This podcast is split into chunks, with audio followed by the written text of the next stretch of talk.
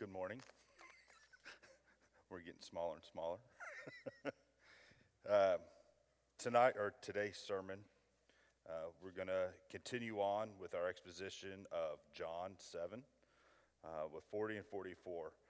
And I just wanted to kind of tie in before we review what is being said and read today's passage, kind of what's happening. Uh, and, and so if you'll look back with me at John 7 32, this is kind of what's going to be taking place. The Pharisees heard the crowd muttering these things about him, and the chief priests and Pharisees sent officers to arrest him. Jesus then said, I will be with you a little longer, and then I'm going to him who sent me. You will seek me, and you will not find me. Where, you, where I am, you cannot come. The Jews said to one another, Where does this man intend to go that we will not find him? Does he intend to go to dispersion among the Greeks and teach the Greeks? What does he mean by saying, You will seek me and you will not find me, and where I am, you cannot come? And then he enters into the exposition of the great thirst that we talked about last week, of this desire and passion for things of God. And then we get to today's passage, John 7 40 through 44. When they heard these words, some of the people said, This really is the prophet? Others said, This is the Christ. But some said, Is the Christ to come from Galilee? Has not the scripture said that the Christ comes from the offspring of David and comes from Bethlehem, the village where David was? So there was division among the people over him. Some of them wanted to arrest him, but no one laid a hand on him. Let's pray. Dear Heavenly Father, we just come before you today to discuss these things of you, Lord, to hear your word, to have it impact and pierce our heart, Lord, to create division. Lord, as we hear your words today, we're going to come to the realization that there are divisions among your creation, Lord. And this is not to be unexpected. Lord, we pray that your word pierces our heart, that it conforms us, it renews our minds, it draws us closer to you to have a better understanding as to your wisdom. To change our eyesight and to see that things are going in, in accordance to your purpose, Lord, in accordance to your will, for a greater purpose to glorify you. Lord, we thank you for bringing us into a relationship with you to provide us with your word in which we can gain this understanding to where we can learn these things of you and that help form us and change us, Lord. Lord, we just thank you for the many blessings you've given us in our lives, for the grace and gift of life, to providing this thirst, these things in which we desire for you, for filling us with the Spirit. Lord, we just pray for wisdom. We pray for open minds. We pray for our hearts to continue to be changed, Lord. And more importantly, we pray for application. We pray for a way in which we can apply these words and share these words and spread the word and grow the kingdom, Lord, through your name, through the sacrifice of your Son that paid the price for our sins, Lord, and the gift of redemption through that. It's through your Son's name we pray. Amen. So here we have a group of people at the end of the Feast of Tabernacle or the Feast of Booths.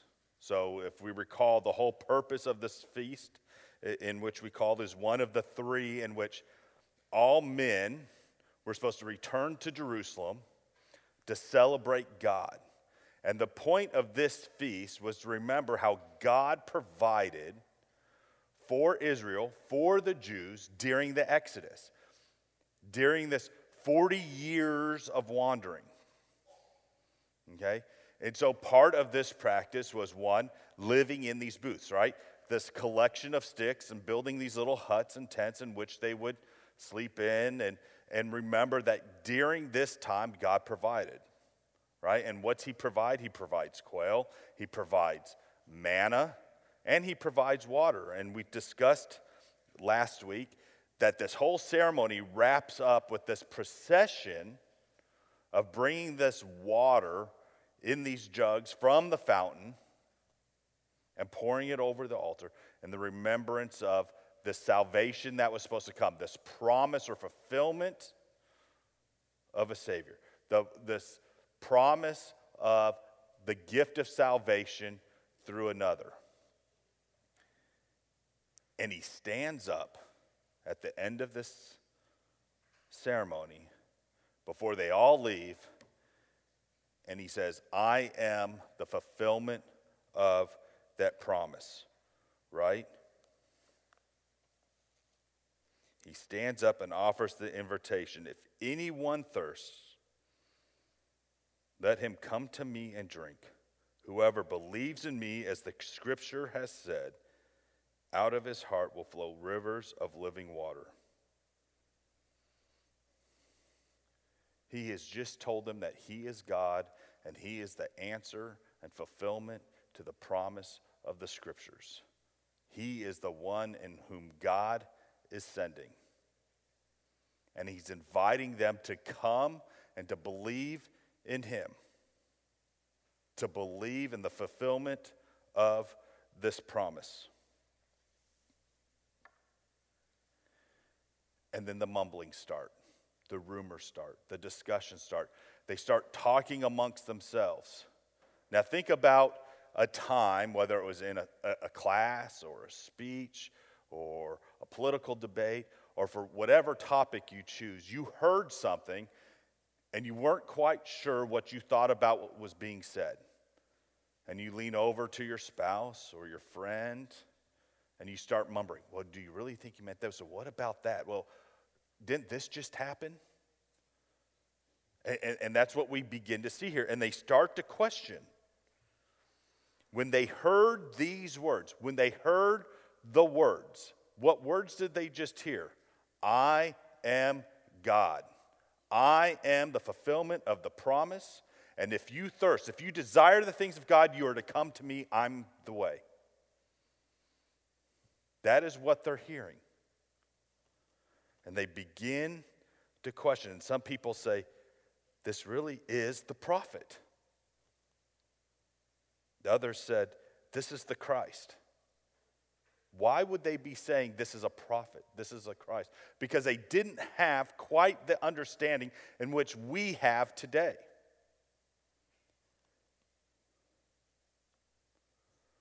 If we look at verses 40 and 41, the Jews knew the scripture. Okay? They may not have necessarily had the written scriptures like we have today. I guarantee every one of us has more than one Bible in their household. Okay? They didn't have that privilege of having the written word in their households, but they knew it. They were an oral society in which they knew the scriptures. This is what was ingrained in them. This is who they were. They were the people of God. And this people of God, the scriptures were the very fabric of who they were. It was their essence, it's who they claimed to be, and they knew it. And they would attend. Think about it. They have to report to Jerusalem three times a year. The people all through Judea and Galilee and Samaria are coming, they're traveling to a city to what?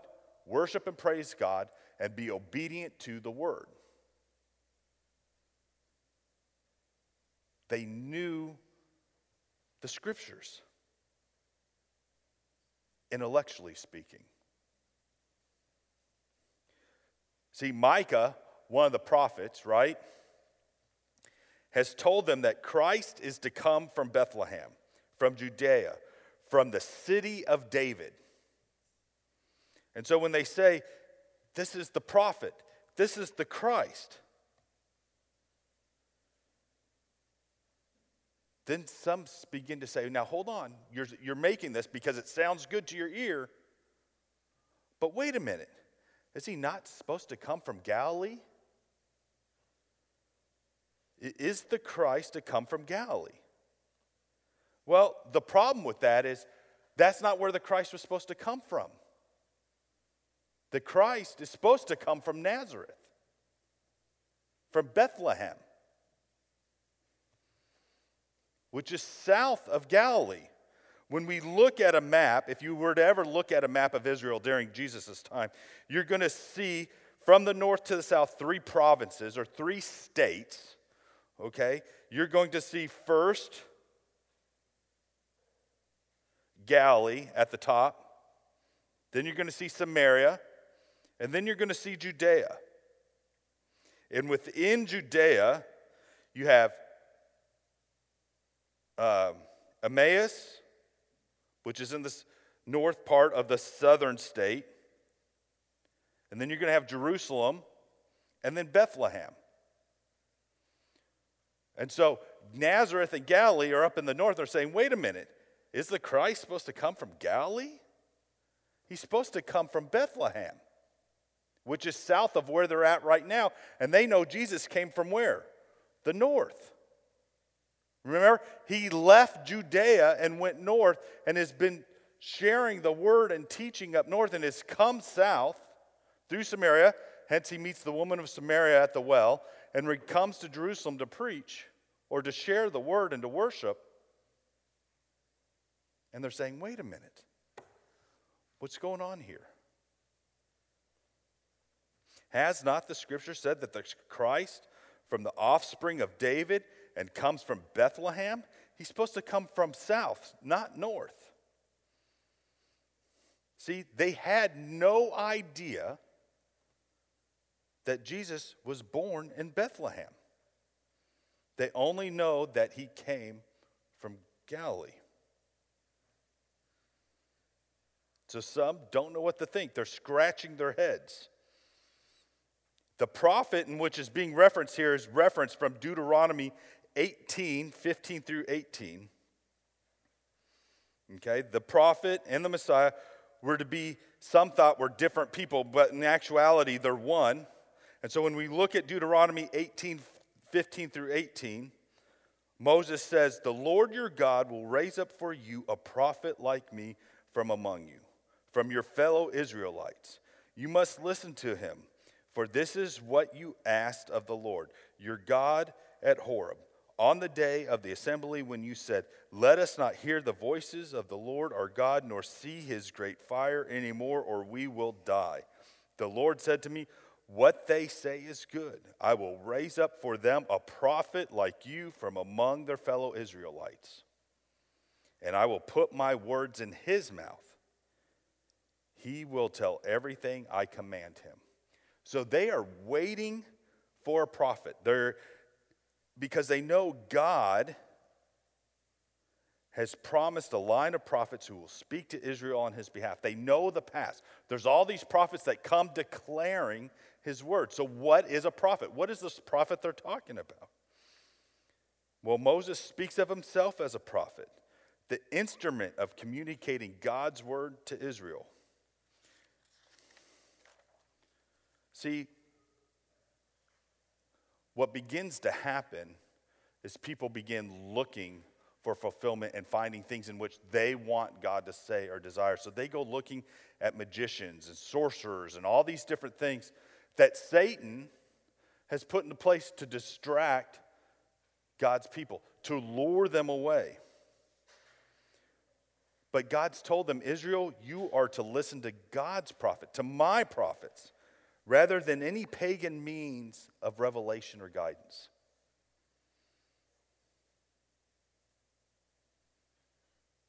Now, God speaks as a prophet and promises a future prophet like him in Israel. So, Moses is supposed to be an example, one leading to or pointing to a future prophet.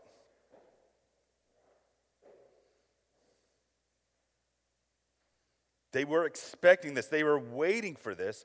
And we know from the New Testament that Jesus is this prophet. But when he's speaking to them, they're beginning to question. They're making these connections that are happening. Is this really him? Is this the fulfillment of that promise? We've seen these great things, we've heard these stories. He's making these claims. Is this him? Is this that promise? See, what begins to happen is there's a division. People are going to start making up their minds of who Jesus is or who they think he is. Some wait and think that maybe this is Elijah. In John 1 21, and they asked him, What then? Are you Elijah? He said, I am no. Are you the prophet? And he answered, No. See, Elijah never died. We learned this in 2 Kings 2 and 11. And everybody expects him to return in the times. We read this from Malachi 4 5, because he's to restore all things. Now, some believe John the Baptist is the fulfillment of this promise, an Elijah like figure. Now, when John is asked if he is Elijah, he says no. Okay, no, he's John the Baptist. But he takes that Elijah like form in proclaiming and preparing the way for the Lord. Because in Malachi 4 5, he says, Behold, I will send you Elijah the prophet before the great and awesome day that the Lord comes. Now, that doesn't necessarily mean that Elijah himself in person is coming, but it's in that like in that form, like a prophet, will be coming and spreading the word preparing the way for you. So in verses 43 and 44,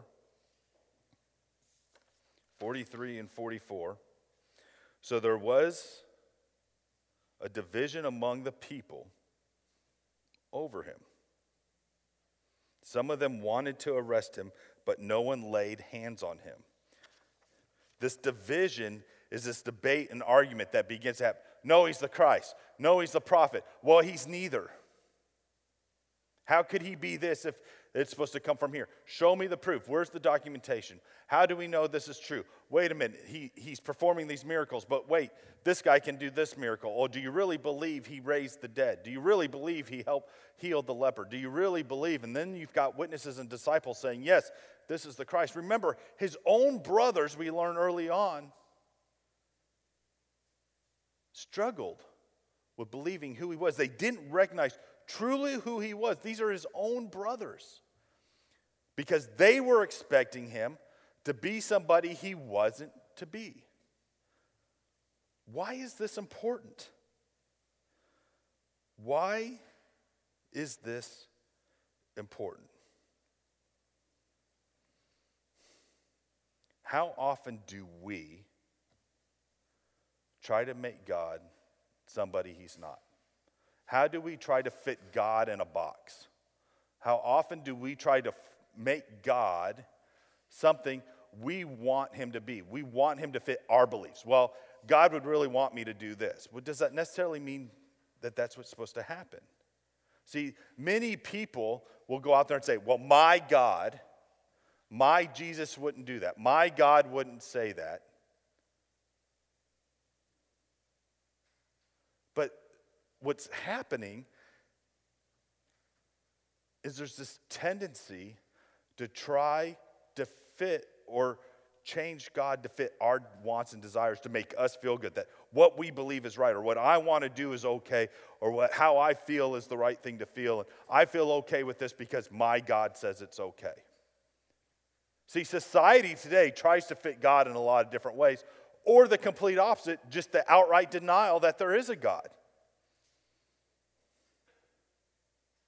But we know as believers, as those sitting in this room today, we know that's not the way things are. We just read in our, in our pardon of in Romans the renewing of our minds. Where does this renewing come from? The realization that our minds are changed by the word, by the very words of God. See, we're not to change God to fit our wants and desires. We are to change our want and desires to fit God's plan.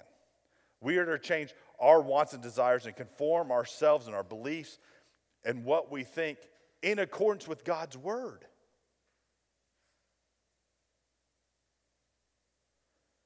And so we aren't to be surprised when there's division. And here is where things begin to divide. And this isn't something new in Scripture. This has come all through Scripture, starting from the Old Testament, carrying on. The division amongst people is something that occurs. And what causes that division? It's the Word of God, it is God Himself.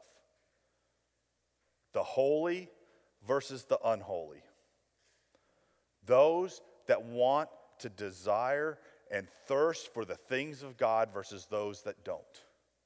Those that want to thirst and desire themselves versus conforming to the words of the Lord.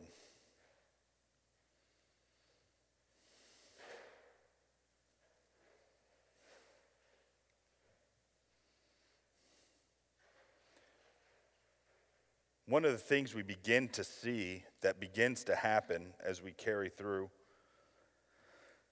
in this division, in this questioning, is there's going to be some, and we read this in the first two verses this is the Christ, or this really is the prophet. Others said this is the Christ, but some said, is this the Christ to come from Galilee? Is this, there's this want or desire. These people are desiring the Messiah, the fulfillment of the promise.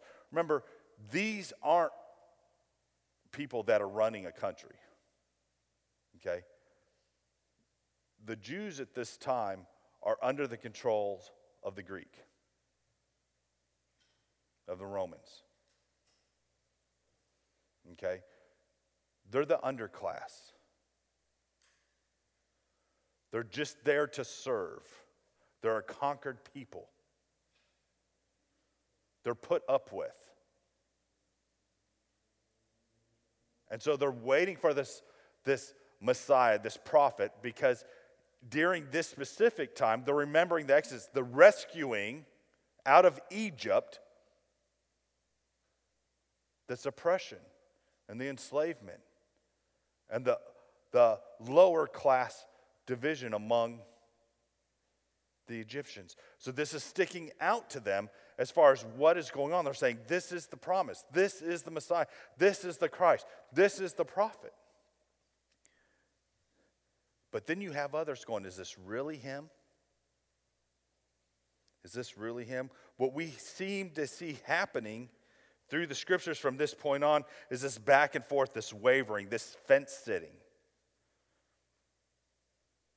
Well, at some point, a fence sitter has to make a decision. They're going to fall one way or the other. You can't sit on the fence.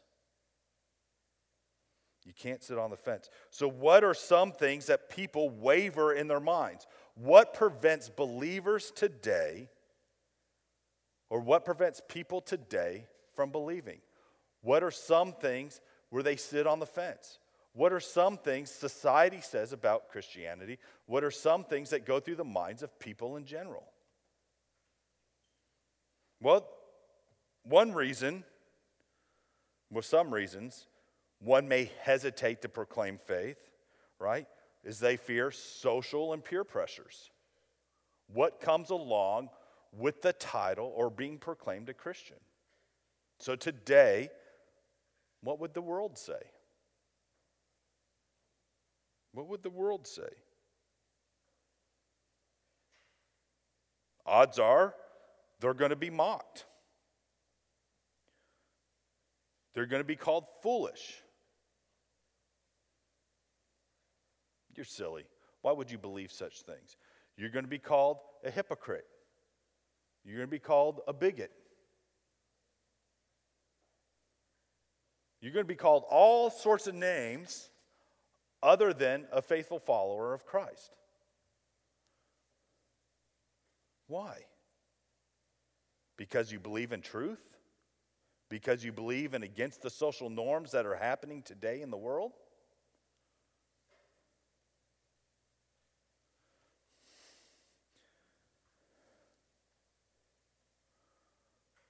Some are going to hesitate not so much because they want to believe in Christ, but because they want to believe things that Christ taught about.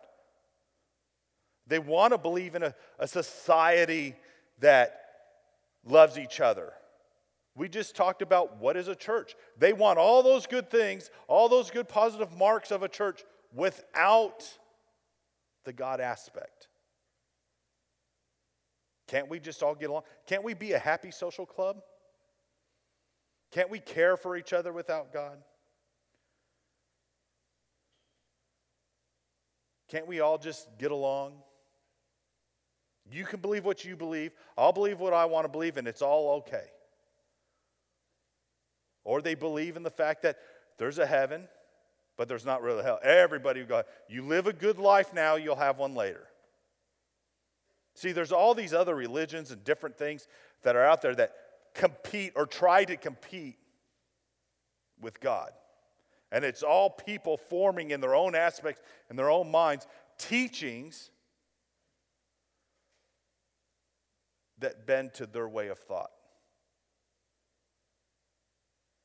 Where Christianity is something completely different. We recognize we don't have the answers. We are foolish sinners that need to be conformed and shown grace and change our ways because guess what? In reality, our ways don't work. Our ways don't work.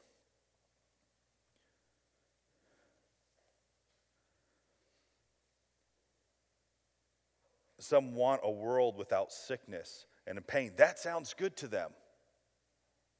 But I don't want to do this, but I don't want to do that.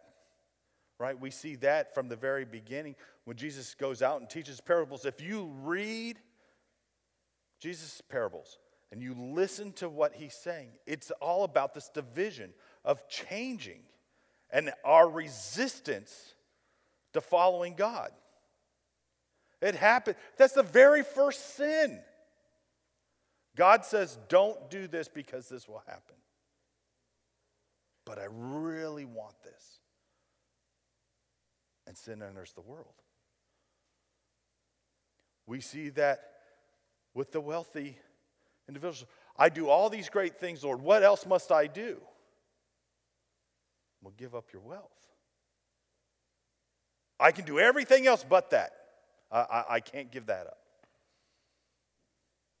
See, we shouldn't be surprised because this is a common thing that happens. We read about the parable of the weeds in Matthew 13, 24 through 43. And I'm not going to read all that, you're familiar with it. The parable of the sower, Matthew 13, 1 through 30. Which is all in reference to Isaiah 6, 9, 10. We even have the drawback to the Old Testament. You will indeed hear, but never understand. And you will indeed see, but never perceive. For this people's heart has grown dull, and with their ears they can barely hear. And their eyes they have closed, lest they should see with their eyes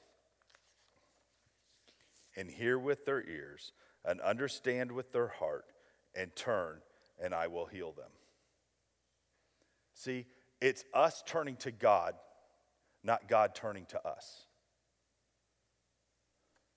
And when we talk about this division that occurs, like in the sower and with the seeds and the weeds, is guarding ourselves and creating this firm foundation of the things of God and the recognition of who Jesus is. We have to be firm in who Jesus is. And that's what begins to happen here. They are being called to the line and they begin to question their beliefs. Is this who this is? Is this the promise? Did we begin to misunderstand who he is? Because what we will read next week is what happens when the officials, we heard they got sent out, right? And there's this hesitation to arrest Jesus. Wait a minute, what's he saying? What's he saying? And there's a pause. And he stands up and says, I am the answer.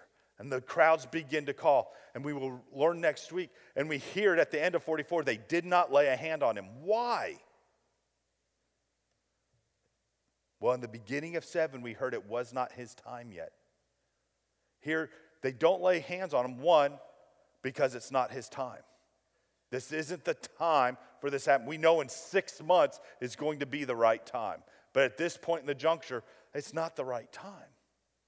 But two, there's this question how many of those guards do you think went went, wait a minute, hold on. How's he know all this stuff? What is he saying? Think about the Spirit coming out through Jesus in his words. Do you think they were just mere words or do you think there was power behind them? There's definitely power behind Jesus' words because they're stopping to think and to ask questions. See, in Matthew 25, 31 through 46, we read about the, the sifting of goats and sheep, believers and non believers. And in those goats, there's those that sit on the fence that tried to act like sheep. And Jesus says, No, you didn't recognize me. You didn't do the, these very least of these things. And therefore, you are divided. You will be pushed aside. You will be judged in this manner.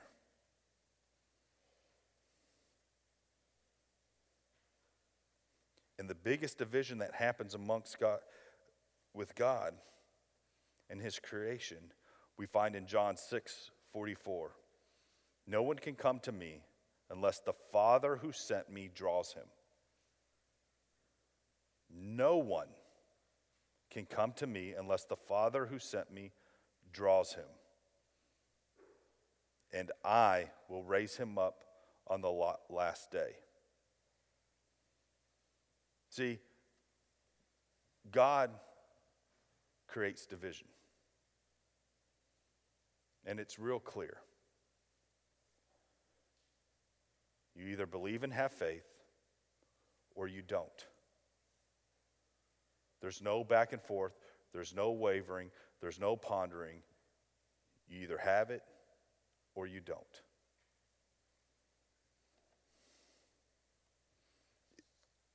This division is a common theme, as I've stated. Hebrews 4:12 For the word of God is living and active, sharper than any two-edged sword, piercing to division of soul and spirit, of joints and of marrow, and discerning the thoughts and intentions of the heart. God's word. Why does he give us the word?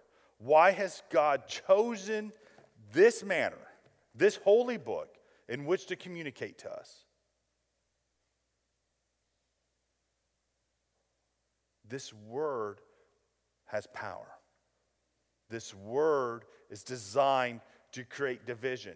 It's designed to create division even in the believers. And what is that division? To know the difference between right and wrong, to recognize the fact that He is holy and we are not, to recognize that we cannot come to God on our own, but we have to rely on Him, that He is the provider, which is the very essence. Jesus is saying this during the Feast of Tabernacle, the time in which they're supposed to remember that God is sovereign, that God is the provider.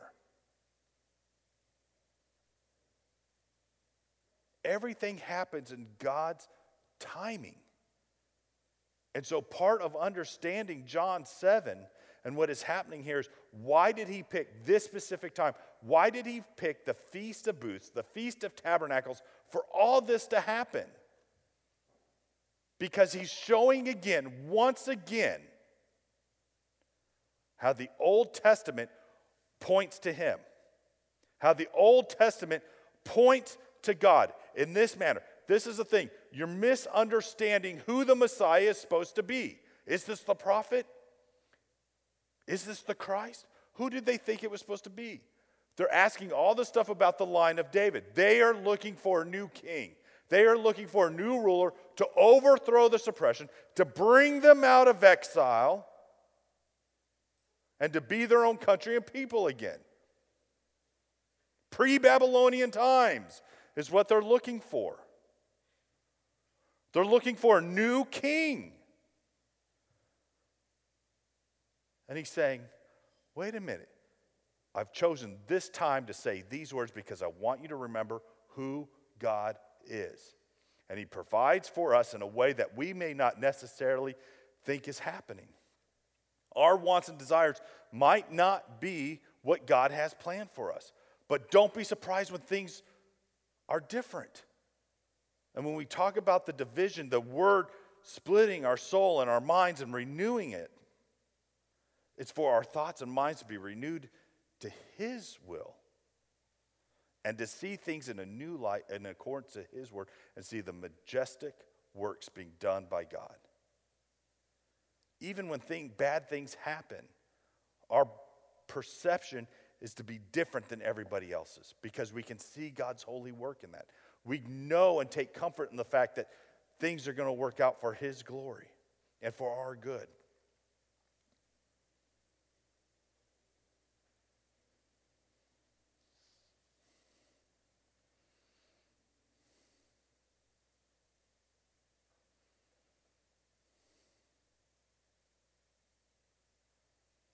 See, God's word will be offensive to some, but to others it will be a delight.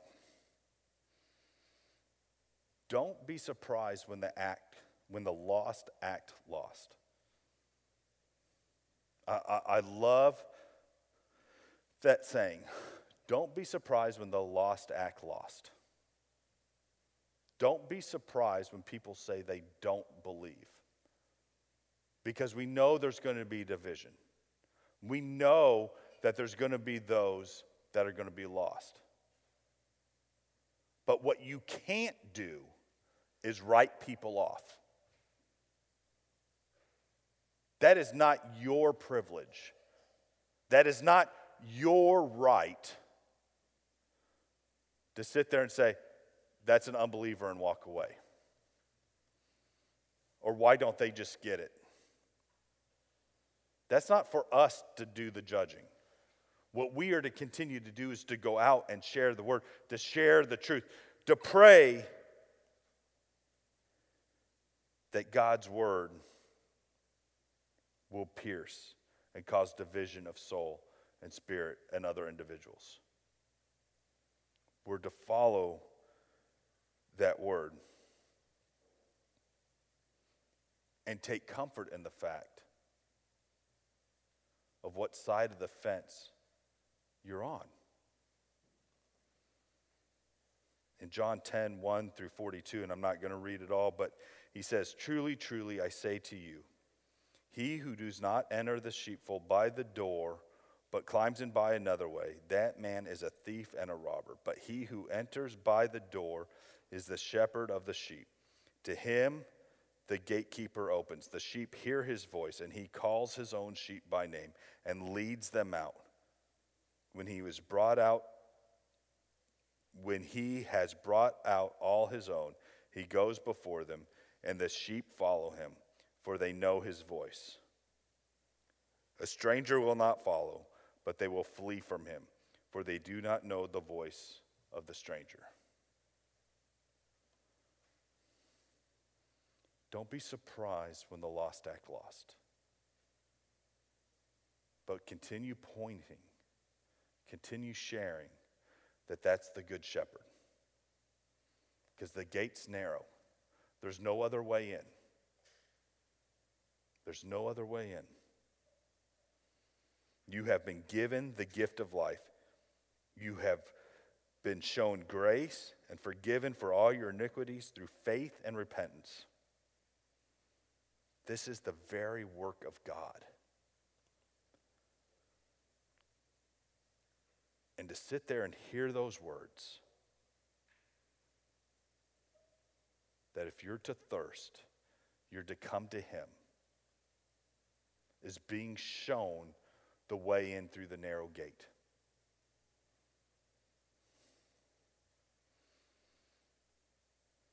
Be strengthened by the fact that God has chosen you. That He has chosen you to understand His Word. That He has chosen you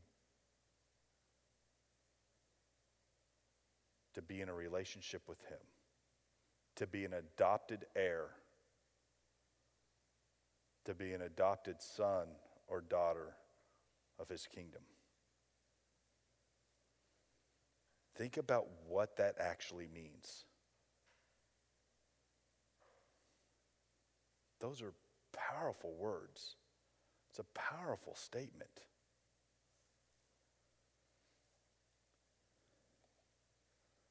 And if we truly believe that, if we truly believe and have faith in our Lord and Savior, then we must make sure that we are living by this doctrine that we believe in.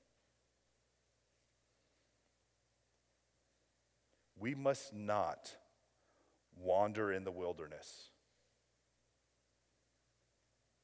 Thinking back at the Feast of the Booths, why did they wander for so many years? Because they doubted they complained. And it's easy for us to look back and go, those foolish people, did they not see? Now think about what it would take for them to not believe, to have this doubt. They're following a cloud of, they're following a cloud during the day and fire at night. These, this pillar of cloud and this pillar of fire. They're wandering through the wilderness following this. Every morning they're waking up and being provided for with this manna. Moses can go up to a rock, strike it, and out comes water when they're thirsty. There's quail for them to eat.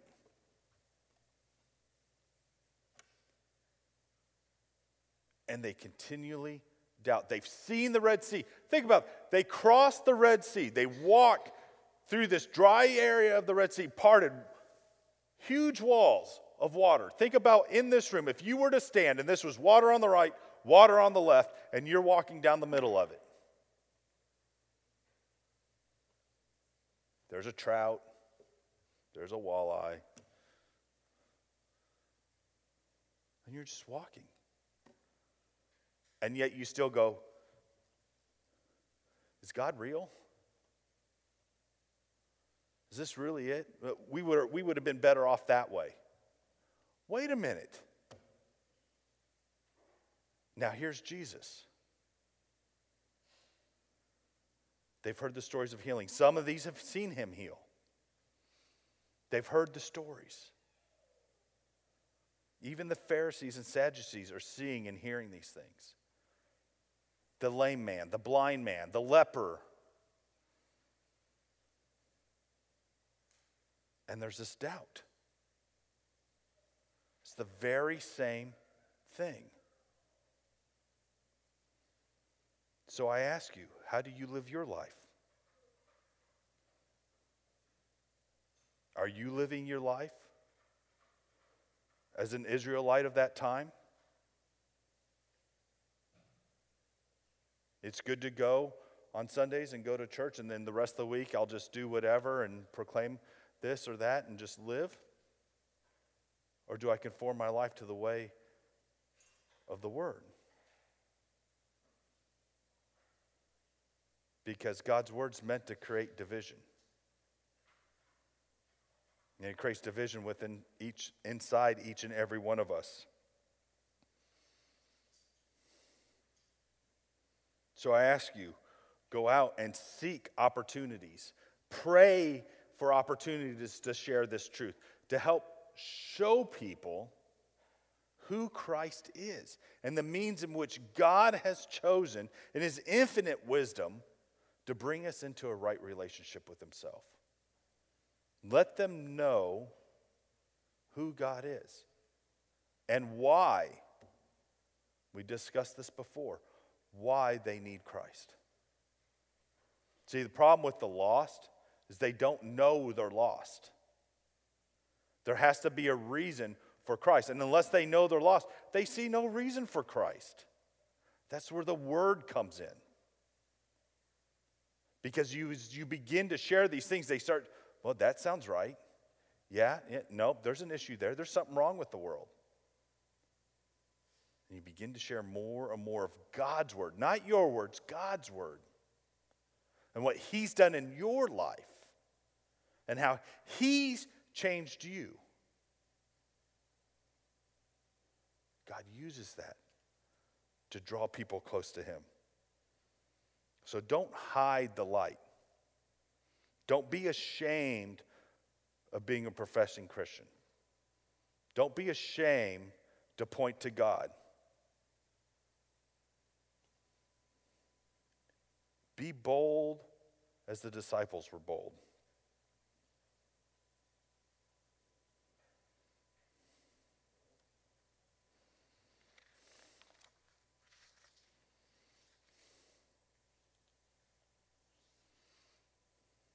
In Luke 12, 51 through 53, I have a baptism to be baptized with, and how great is my distress until it is accomplished. Do you think I have come to give peace on earth? No, I tell you, but rather division. For from now on, in one house there will be five divided three against two, and two against three. They will be divided father against son, and son against father, mother against daughter, and daughter against mother, mother in law against her daughter in law, and daughter in law against her mother in law. What is this division? Those that believe and those that don't. There is going to be division, and God's word will create turmoil. It's designed to. And where does that turmoil come from? That turmoil is don't tell me I'm wrong. I enjoy living in sin. The lost enjoy being lost. Those not called enjoy being lost. It's going to create division.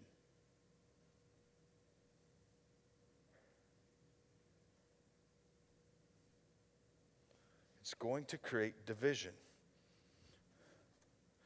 I'd like to close with Philippians 2 10 through 11. So that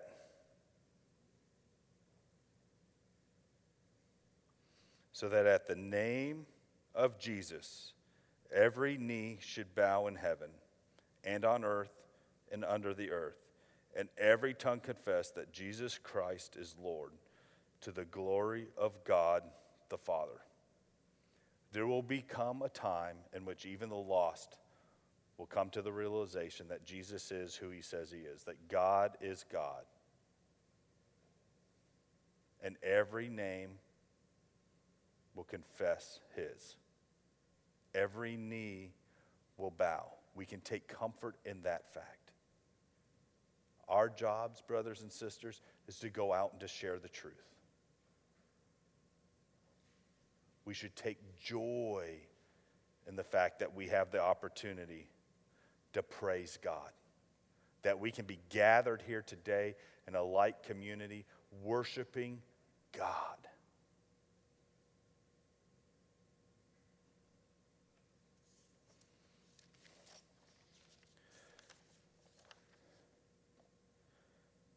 This really is the prophet. This is the Christ. He does come from Bethlehem. He fulfills every promise promised and foretold and prophesied in the Old Testament. Don't be surprised when there's division among the people.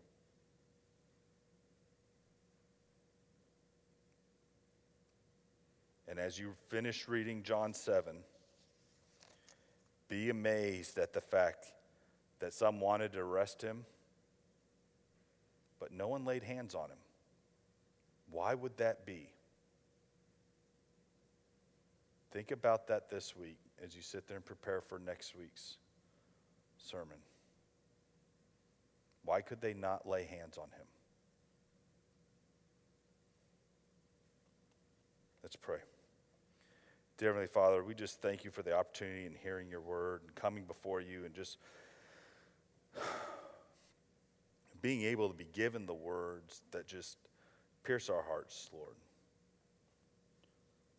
We thank you for the opportunity to come before you and to praise your name and to worship before you. To pray, to give praise and thanks for a life changed, for the word piercing our hearts, for the words piercing our souls, creating division in the realization of the fact that left on our own, we are full of wickedness and iniquities, Lord, that just sit there and draw us away from you. You've chosen the right means in which we can be brought to you through the sacrifice, through the payment of the penalties due to you from our sins, Lord, of being brought just. We thank you for the gift of redemption, Lord. We thank you for the salvation you've given us and the continued sanctification as you continue to change us and reform us and bring us closer to you, to see you in the right way, Lord, and to live lives correctly that are designed to point to you. Lord, thank you for the reminders you put in our lives. That when we begin to stray, we can be led to you. That will bring forth the mind that you are our God and we are your people, Lord. Just like the Feast of Booths, which was designed to remind people who you are and what you've done, Lord.